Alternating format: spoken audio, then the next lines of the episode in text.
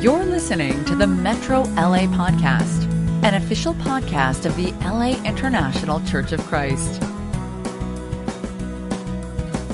Good morning, everybody. Robert Carrillo here from Metro Vision Studios. Welcome. Welcome to our service. It's great to have you with us. Welcome to our time to study the Word of God. We are excited this morning as we continue in our, uh, in, in our series that we're doing through the, through the Lord's Prayer which is really awesome. Never done that before. So much in there, so many great things, but it's great to have you with us. Welcome friends, family, welcome San Francisco crew, welcome Metro region, and everybody else who's tuning in, wherever you're tuning from. It's great to have you with us. It's great to be together, to uh, be able to study the Word together, to be able to learn from God's Word, and be transformed by it, and have our lives blessed by it. So I'm really excited about this study. It's been a really great study getting in there and learning and unpacking the Lord's Prayer. Um, as you know, last week we actually, or actually it was two weeks ago, we jumped in right in the middle of it because I think with all the stress and we, we, we, we studied about the bread of life and which is right in the middle of the Lord's Prayer. And uh, I just felt that was really needed. So we're going to go back and we're going to start at the beginning of the Lord's Prayer. And of course, this is a very classic prayer, very common prayer if you grew up at all religious and many denominations grow up you grow up you have to memorize this prayer you have to learn the prayer you know this is the our father some of, some of us we know it as the our father um, but it's it's actually a great prayer. It's it's a fantastic prayer. It's a good prayer for all of us to know. Sometimes, you know, when we're praying and our brains are scattered and we're bouncing all over and it's hard to focus, it's nice to actually have a prayer already written that we can just go through and pray because we know the words and we can focus on the words. Now that, that can have its pitfalls too if we rely on written prayers, but, but sometimes it's nice to have something that you can just focus on and follow and think about everything that you're saying as you say it. So, uh, we're gonna get a running start on this prayer. Um, this was a prayer where basically, you know, Jesus is in the middle of the Sermon on the Mount, and and as I've said many times, much of what Jesus did was to dismantle bad religion, to to to dismantle bad theology. And what is bad theology? That's when people don't understand God or they misunderstand God and they attribute qualities to God that are not His qualities. You know, the, the, that people oftentimes paint God as this angry, distant, vengeful God, and that's not at all God. I mean, does God deal with things? Yeah, He deals with things. And when He needs to, He's, He's able to thoroughly deal with things. But for the most part, God, well, not for the most part, 100% of God is love. And for the most part, as long as we're in a good relationship with Him, He just continually blesses us. And, and so Jesus was trying to get people to understand what is God really like. Even today, there's so much misunderstanding about him. So in the Sermon on the Mount, he's going through and he's teaching, Jesus is teaching people about what is right and what is God really looking for. And in this section, in the middle of the Sermon on the Mount, he's correcting some of the things that people do religiously that are important to do, but they're doing it in the wrong way. So we jump in, he's teaching the Pharisees really, and he says, when you pray, do not be like the hypocrites, for they love to pray standing in the synagogues and on the street corners to be seen by others. Actually, he's teaching his disciples about the Pharisees. Um, he's not actually teaching the Pharisees. He's talking to his disciples and he says, don't do what they do. He says, uh, they love to pray standing in the synagogues and on the street corners to be seen by others. So, so what would happen is, is at this time, um, and, and to this day, among Orthodox groups, there are three prayers a day. You pray at sunrise, you, you have an afternoon prayer, and you have an evening prayer at sunset. And these prayers were prayed every single day. And, and a good Jew would make sure he said his prayers every day. But as often happens, you know, people get competitive, people want to show off, people want to look righteous. And unfortunately, oftentimes they want to look religious more than they want to actually be religious. They want to look right with God more than they really want to be right with God. And as was happening is that people would stand in places so everybody could see them doing their daily prayers. Uh, and he says, but when you pray, go into your room, close the door, and pray to your Father who is unseen. Then your Father who sees what is done in secret will reward you. And when you pray, do not keep on babbling like pagans, for they, for they think they will be heard because of their many words. Do not be like them, for your Father knows what you need before you ask Him. This then is how you should pray. And then He teaches them how to pray. That's the Lord's Prayer. That's what we're going to jump into. But prayer was a huge part of any Jew's life.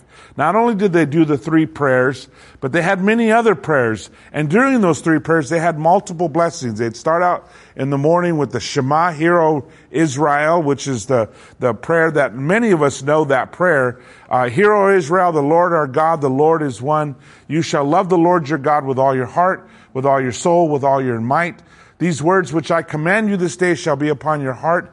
You shall teach them diligently to your children, shall talk of them when you sit in your house, when you walk by the way, and when you lie down, and when you rise. I mean, they were very committed to prayer, and that's a good thing. I mean, we all should be committed to prayer. You know, I have a, I have an app on my phone that reminds me three times a day to pray. And I'm even, it even allows me to load up pictures so that, like, it puts up pictures of my kids, pictures of Michelle, pictures of people that I care about or that I'm, I want to make sure I'm praying for. And it just, it, you know, it's just like a phone call I get and reminding me to pray. And it's great. And it does it three times a day. I'm not doing it to show off, but it's, it's helping me to stay connected to God. You might have seen Orthodox Jews. You know, they, they have the little box on the forehead, which because, that's because the Bible commands them to put scriptures. They have the bindings on their arms because the Bible says to bind yourself with the word of God. God was very insistent that his people are always surrounded by His Word. They cover their heads with uh, with a, it's called a kippah or a yarmulke, right? That's this little guy right here. They put this on their heads to, to as a sign of submission, as a sign that, that I submit to God and that it's a sign of humility before the Lord our God. Now, as the church took off, the church actually originally was doing the same things. I mean, we can read in the book of Acts, they went on the times of prayer to go pray, you know, when, when, when the apostles were going up the steps and it was the time of prayer. So they kept these, a lot of these same habits. Some of them changed. Christians don't have to cover their heads. Paul talks about it, that, that we don't have to have our head covered as men because God has covered our head with hair, right? Um, now, there are some traditions that they shave their head and, and they actually wear this like, like you'll see some monks, the Pope wears one of these. Um, and Jews continue to wear this as a sign of submission when they pray to God. But but there was something different about Jesus. There was something about different about the way he prayed. And, and so they wanted to know. We know from the other gospels that they actually asked him, teach us to pray. Show us. So he's telling them, he says, this then is how you should pray. And there's a world of blessings in that prayer of understanding and what that means. A couple of weeks ago, we did the, the, the bread of life, you know, give us this day our daily bread, right? And, and we talked about that one. And, and you saw how much just loaded just in that statement. You know, the, the prayer, it's, it's, I think most of us probably grew up knowing that prayer, right? Our Father who art in heaven, hallowed be thy name. Thy kingdom come, thy will be done on earth as it is in heaven. Give us this day our daily bread and forgive us our trespasses as we forgive those who trespass against us. Lead us not into temptation, but deliver us from evil. And, you know, there's a little variance. Some of us know it a little bit different than others. Um, some of us have some different. Give us our debt. Forgive us our debt as we de- forgive our debtors. Some of us have the added statement, for thine is the glory and the kingdom forever and ever. Amen. You know, there's, there's slight variance in the, in the, in, in, in the prayer, but a lot of us grew up with that. And actually, it's probably the, the most well-known prayer around the world. And most of the time it's called the Lord's Prayer. Sometimes it's called the Our Father, uh, depending on how you grew up. And, you know, when I became a disciple of Jesus, I kind of rejected all memorized prayers because I grew up having to memorize a bunch of prayers and I would say them without really understanding what I'm saying. I would just say them because I was supposed to say them. And obviously that's not the way to pray. I think that there are many things about Jesus that just struck people, that, that impressed people.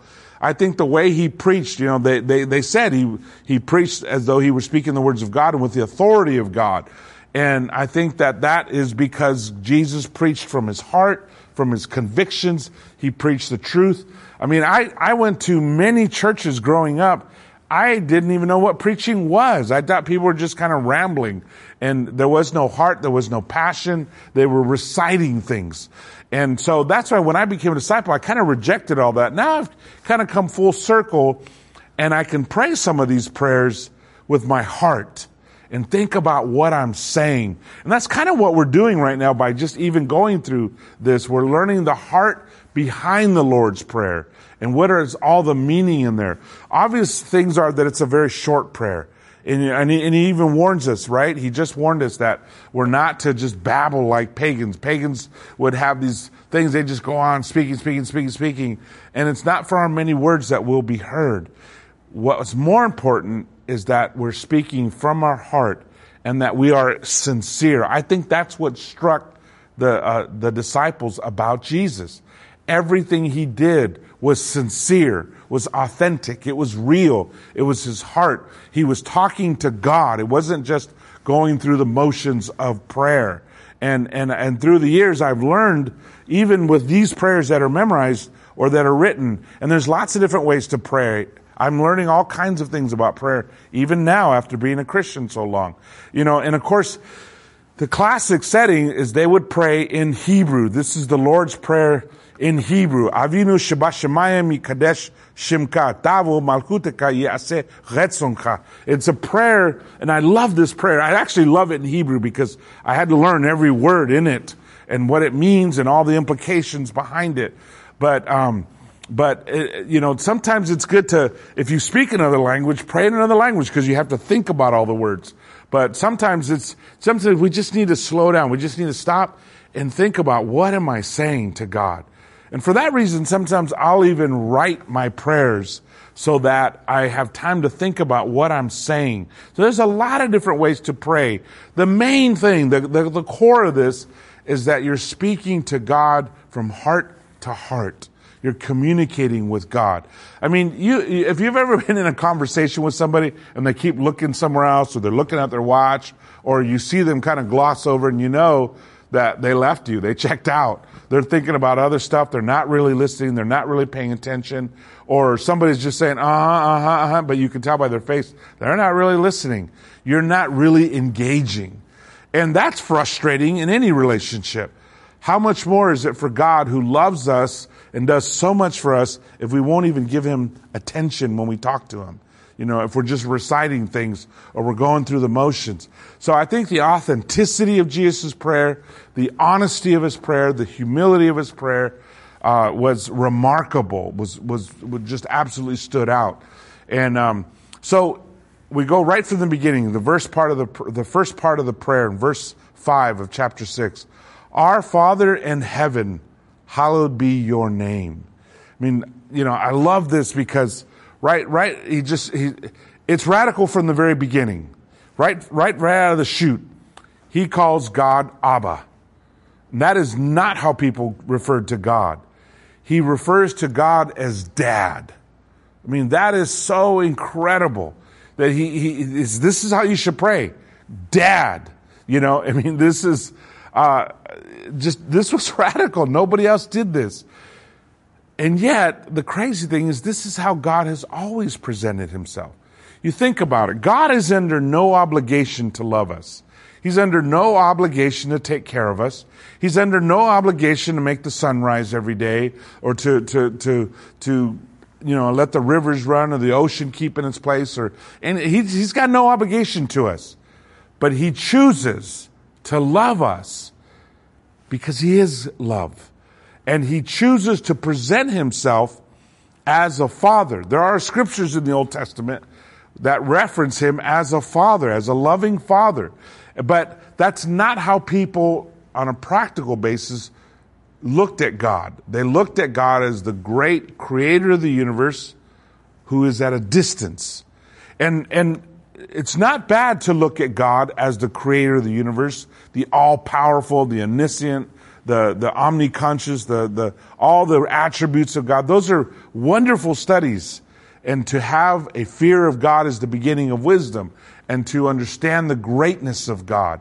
But at the end of the day, what God really wants is a relationship with us. And how we are to think of Him is as a good father, which is increasingly challenging because the family structure has decayed so much over the ages. And to, in this day and age, family structures, healthy family structures are very rare. Healthy relationships with parents and children are very rare. And it's very unfortunate. But in a healthy, we can imagine a healthy, loving father if we didn't have one, you know, and those of us who had one, you need to thank God for that and count that as a great blessing of life. That, you know, I've, I've often been told all the things I've been through growing up, I should be pretty damaged. I should be pretty hurt by all this. And, you know, certainly I've had my wounds and my heal, healing necessary, but I think what was really saving me through a lot of the hardships that I went through was the fact that I had a loving father and I had a loving mother. That I had, I could come home to parents that I knew that loved me. And that got me through a lot of tragedies, a lot of difficult times in life.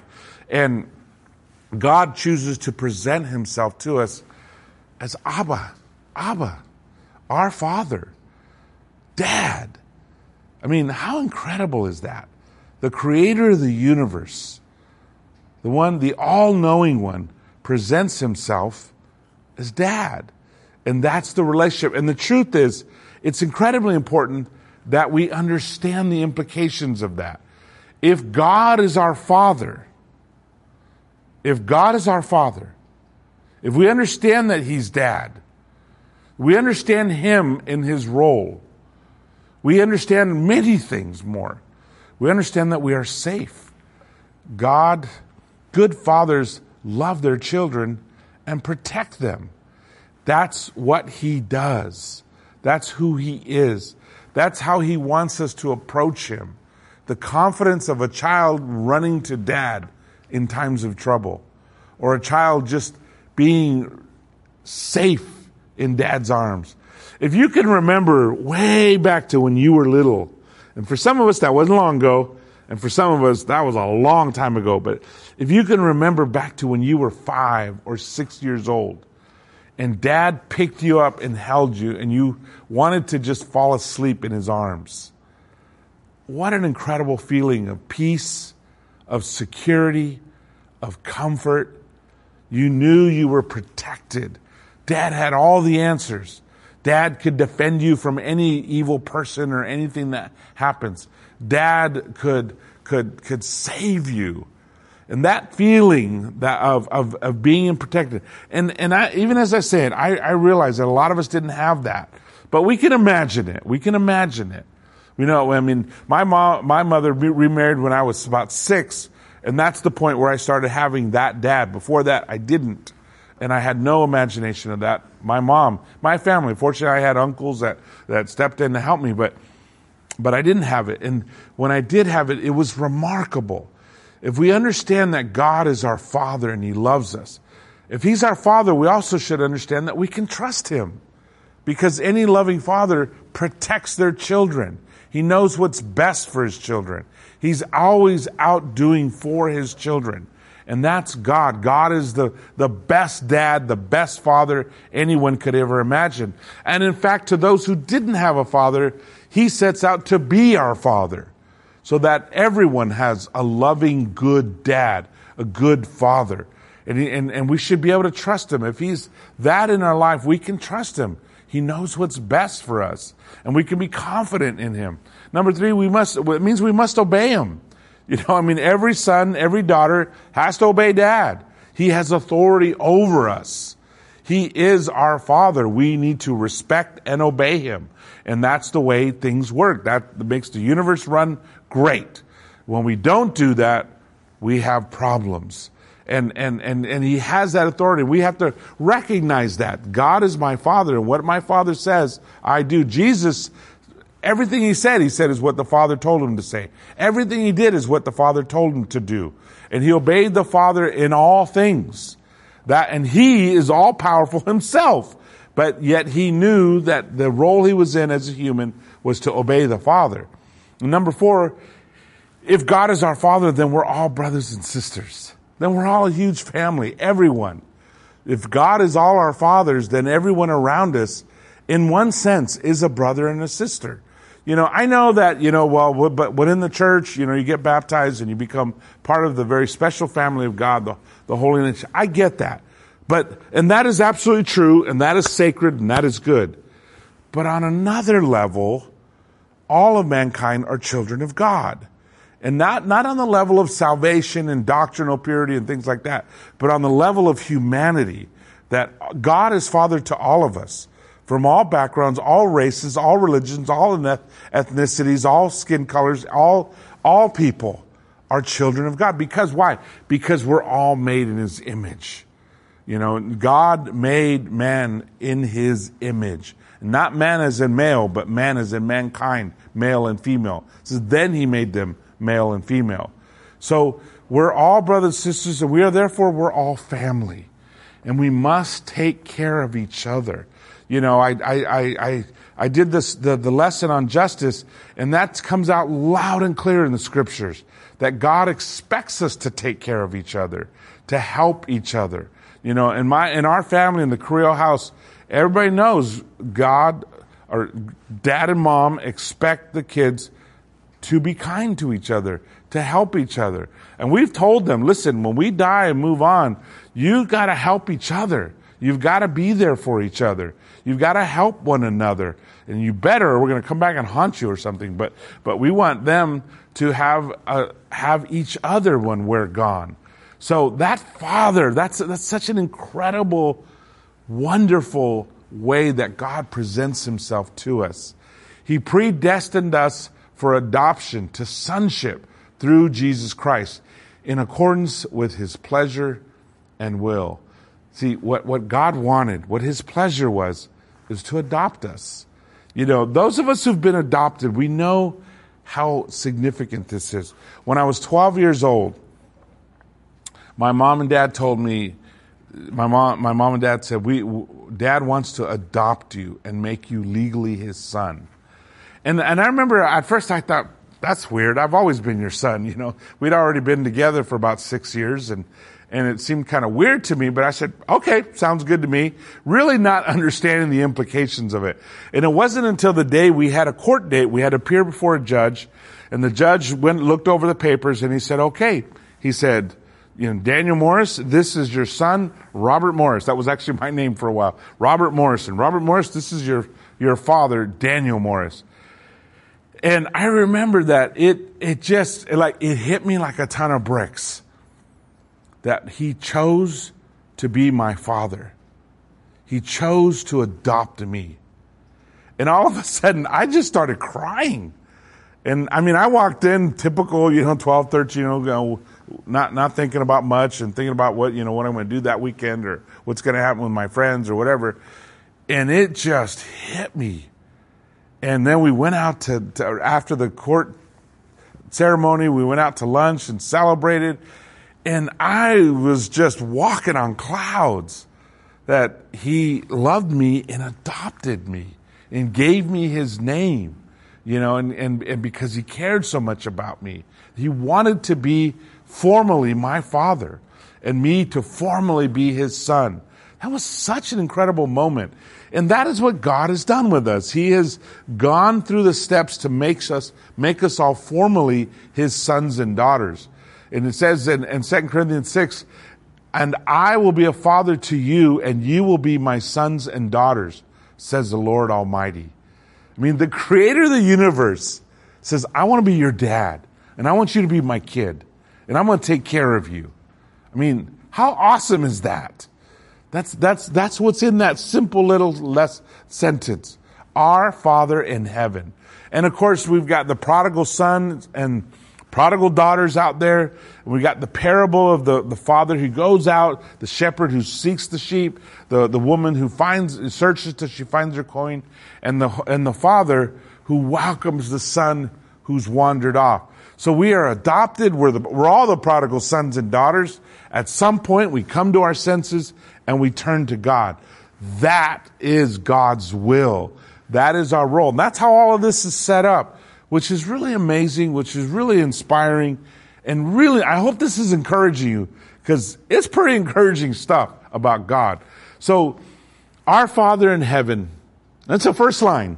And then he says, hallowed be your name or holy is your name. The name of God is a big deal. Uh, Psalm 9, 9 10 says, Those who know your name put their trust in you. To know God, to know his name is a big deal. In ancient times, you didn't give your name away easily. You only told your name to those you trusted and you, and you were inviting them into a relationship. In Hebrew, the name means the nature, the character, the personality of the person, insofar as it is to, to known or revealed to us. It's a big deal to know someone's name. It's a big deal to know God's name. A name is key to understanding and a connection to that person. So God revealing his name to us is a big deal. That implies a connection with him. Today, you know, we don't care about names. We're not that, you know, we're, we're living in, you know, our phones are listening to us, our iPads are listening to us, our, our, you know, we, we have no privacy. But in ancient times, you protected yourself and you were cautious because to give somebody your name gave them, in essence, a connection and even a power over you or a power in your life. So it's a big deal for God to share his name with us. So he says, Our Father in heaven, hallowed be your name. Or that means holy is your name. Who is God? He is the Holy One. And his name is holy. I have written on there in Hebrew, his name. This is his name. It's called the tetragrammaton. It's the, the, it's the, the four letters that God puts his name as. And this is all over the Old Testament, but you never hear it said because it is holy because it's sacred. It's his sacred name. It's very important. In the Ten Commandments, he says, You shall not make wrongful use of the name of the Lord your God. Or some of you probably know that scriptures do not use the Lord's name in vain. That doesn't mean don't cuss with it. Although that's very wrong, absolutely. But actually, the truth is, most people who are out there cussing don't even know the Lord's name. They, they use the word God, but that's not his name. God is not his name. His name is the four letters of Hebrew. And in fact, Orthodox Jews, they won't even write God. They, they write G slash D, or they call him Shema, which is the, the, the, the name. It literally, that's what they call him, the name, the, the name this, the name that, because they will not utter his name. His name, Y-H-W-H, which we pronounce, well, I'll get to that. Where'd we get this name? Well, it started out with Moses. Moses said to God, Suppose I go to the Israelites and say to them, The God of our fathers has sent me to you, and they ask me, What is his name? Then what shall I tell them? God said to Moses, I am who I am. This is what you are to say to the Israelites. I am has sent me to you. And this was God introducing himself back to the Israelites. You know, God knew Abraham, Jacob, Isaac, Joseph. He, he knew all of them. But as the generations of Joseph's descendants in, in Egypt went along, they lost contact with God. And only a few of them knew. It's amazing how in one generation, people can lose contact with God. It's so important that we're teaching our children that Shema prayer that I, I, I referenced earlier you notice he says, love the Lord your God with all heart, mind, soul, and strength, and teach your children. Why? Because the, the, the holiness of God has to be passed on generation to generation. They had lost that in Egypt. They knew there was a God, but they didn't know anything about him, and they lost connection with him. And so here God is sending Moses, and he's got to give him a name, and he gives him the name I am. Or another way of saying it is I, I the, the I aming one. The ising one is what my professor had said in class. He said, God is the ising one. He is and he will be. And the closest word to that is, I'll tell you in a second. So we have the YHW, YHYH, and it's Of course, Hebrews read from right to left, not left to right. So it's Yahweh. And, and there, there, we, people kind of took a left turn along the ages, um, because the Jews will not say that word. They will not say Yahweh. They will, you will not hear them say. So the truth is we don't even know exactly how it's pronounced. Um, and some scholars guessed. And so what they did is the word that a lot of Jews will use is Adonai, right? In fact, the prayers that we, that we, um, pray that are from the Old Testament, they will not say the YHWH or the, the they will say, um, Adonai, which means Lord. It means Lord in Hebrew. And, and so somebody came up with the idea of taking the vowels from Adonai and sticking them into the YHWH, and they came up with Yahweh or Yehovah or Jehovah. That's how we got the term Jehovah. And, and, as you know, and because it was in the, in the King James Bible, it became the standard way to call God. That was, kind of became his name, Jehovah. But that's actually not correct because they just made up this thing of dropping the vowels into those letters. We really don't know. The closest in Hebrew would be Yahweh, Yahweh. And, and that's a lot closer to, to, now, do we know that that's exactly it? No, we still don't. But we know, we have the letters and, and we have the general idea because it means who is and will be. Okay, and that is exactly the point that God was making. The ising one, the one who is. He said, I am Yahweh, or I am the one who is and will be. And by the way, most people heard the Bible in Greek because of the Septuagint. It's, it's a Greek translation of the Hebrew scriptures in Jesus' time. So most people, that's the Bible they heard. So when Jesus would say, I am, the bread of life. I am the light of the world. I am the good shepherd. The term ego eimi absolutely stood out to them because that's the term used where God introduces himself to Moses. I am the one who is and will be the Yahweh. And, and, and, you know, we don't use it a lot. I don't preach with it a lot. One, because most people don't know it and it sounds kind of weird to them and they wonder, you know, are we a weird group or something? But they're just unfamiliar with it. But that is the name and that's the best guess on how to pronounce it. Yahweh. Or sometimes it's just short Yah, right? Yah, or, or, or, sometimes that Y is a little bit of a J, Yah, Yah, more like the, the, the Spanish, uh, Y. And so sometimes they just call him Jah, you know, short for God. And the word praise is Hallel. Okay, Hallel. So we say Hallelujah, praise God. Or we say Hallelujah, right? That's how we say it in English. But that's all it means is praise God. Praise our God, the God that we know. So, our Father in heaven, hallowed be your name. So that first line is just, it's all about God and you your relationship with Him. Our Father who is in heaven, the Father who is in that heavenly realm, which means He's outside of time, He's outside of space, He's always with us. Holy is His name. He presents Himself as Dad. He can be counted on at all times, everywhere, all the time, omniscient, omnipresent and his name is holy. And you have been given his name because you have been invited into a relationship with him. And that's what everything about what Jesus preached and what he said was about that, was about this love he has for us and inviting us in. You know, it's, it's, it's, it, the, the prayer that Jesus prayed was just so remarkable. It was so different than what they were used to hearing the recitations. And, you know, Jesus, again, was correcting bad religion. And it wasn't that, you know, he said, go into your house and pray. Don't do it on the street corners where everybody to show off and to look religious. And, and, and, and, and by the way, just as a footnote, it's not a teaching that, he's not saying that you can't be in public prayer or that you have to, you know, hide behind the, uh, a closed door before you pray. Um, some people go there and they say, "Oh no, you shouldn't be praying in public," or or the giving. You know, he talks about about you know giving to the Lord. He said that should be done in secret. And again, it's not that you have to hide it. It's just don't be boastful. Don't be trying to look religious. Be spiritual. Bad religion is all about how you look.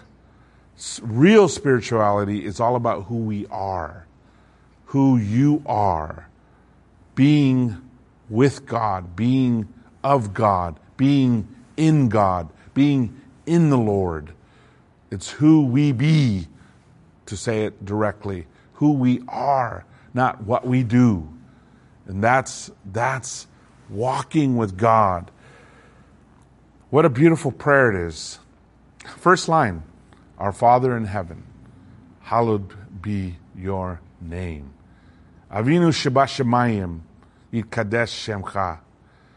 Holy is your name. You know, there's a classic story, and it's a guy who uh, was trying to sell a violin. And so he took it to the auction, he's trying to sell it. And, you know, violins are expensive. But it was an old violin, and you could see that it was pretty old and pretty worn. And he tried to get money for it, but nobody wanted to offer him even half of what it was worth. And a guy walks, an old guy walks up to him and says, Let me see your violin. And he picks up the violin and he starts to play it, and the most beautiful music comes out. It just fills the room, and everybody is just like wowed. This is incredible. See, he was a master violinist. And soon as he was done, all the hands flew up. Everybody wanted to buy the violin, and they offered twice what it was worth as they got into a bidding war. What was the difference? Same violin, but that violin in the hands of a master was beautiful was worth so much. And that's us in the hands of God. We give our lives, our talents, our abilities, our gifts, our time, our money, our will, our hearts, our minds, our souls, and we put them in God's hands, the Master, the one who is the expert. And we let Him lead our lives. And that gives us this beautiful life that He intended to have for us. And that's what the prayer is it's an invitation to be with God. God bless you. Be with God. Be blessed when coming. You've just listened to the Metro LA podcast. For more information about our ministry, please visit metrolaregion.com